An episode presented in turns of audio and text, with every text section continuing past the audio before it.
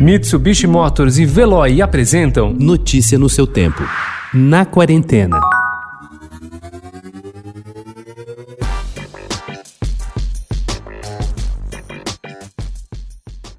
Sabe por que avós e netos se dão tão bem? É porque tem um inimigo em comum, a mãe. É com essa frase espirituosa que Helena Weissman, de 91 anos, dá o tom do canal de YouTube A Voz da Razão, que tem mais de 37 mil inscritos e um perfil no Instagram com 57 mil seguidores. Ele faz parte de um mapa que a consultoria de marketing de influência Silver Makers acaba de divulgar com cerca de 300 influenciadores digitais acima dos 50 anos que cada vez mais vem ganhando seguidores nas redes sociais e chamando a atenção de marcas para parcerias, palestras e agora lives.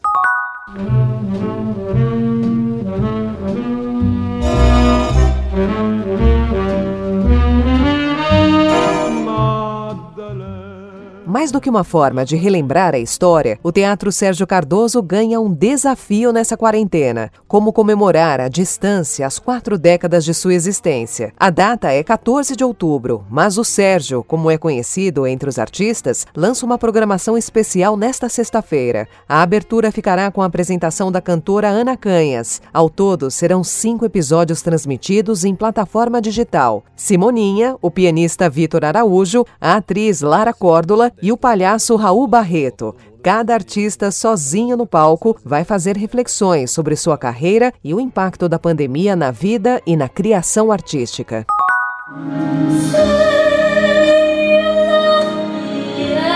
O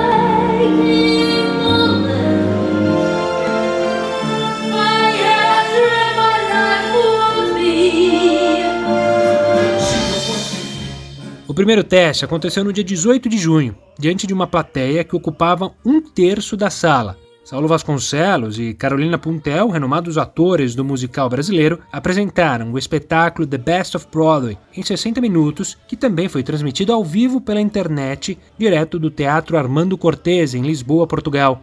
A partir das seis da tarde de hoje, a dupla retorna ao palco de olho na plateia e também nas três câmeras estrategicamente colocadas que vão transmitir o espetáculo pela plataforma www.volto.live a um custo de 5 euros. O documentarista negro Stanley Nelson afirma que seu telefone está enlouquecendo desde que os Estados Unidos voltaram a analisar o racismo e a experiência negra. Justice Simeon, o criador de Cara Gente Branca, diz que as reações aos seus argumentos cinematográficos ficaram mais calorosas e a diretora Eva DuVernay conta ter recebido uma quantidade de telefonemas. Hollywood está tratando, de sua maneira tradicional, tardia, liberal, meio atabalhoada, de recuperar o tempo cultural perdido perdido e passa a consultar negros para saber como abordar o tema de maneira mais adequada. Notícia no seu tempo. Oferecimento Mitsubishi Motors. Apoio Veloy. Fique em casa. Passe sem filas com o Veloy depois.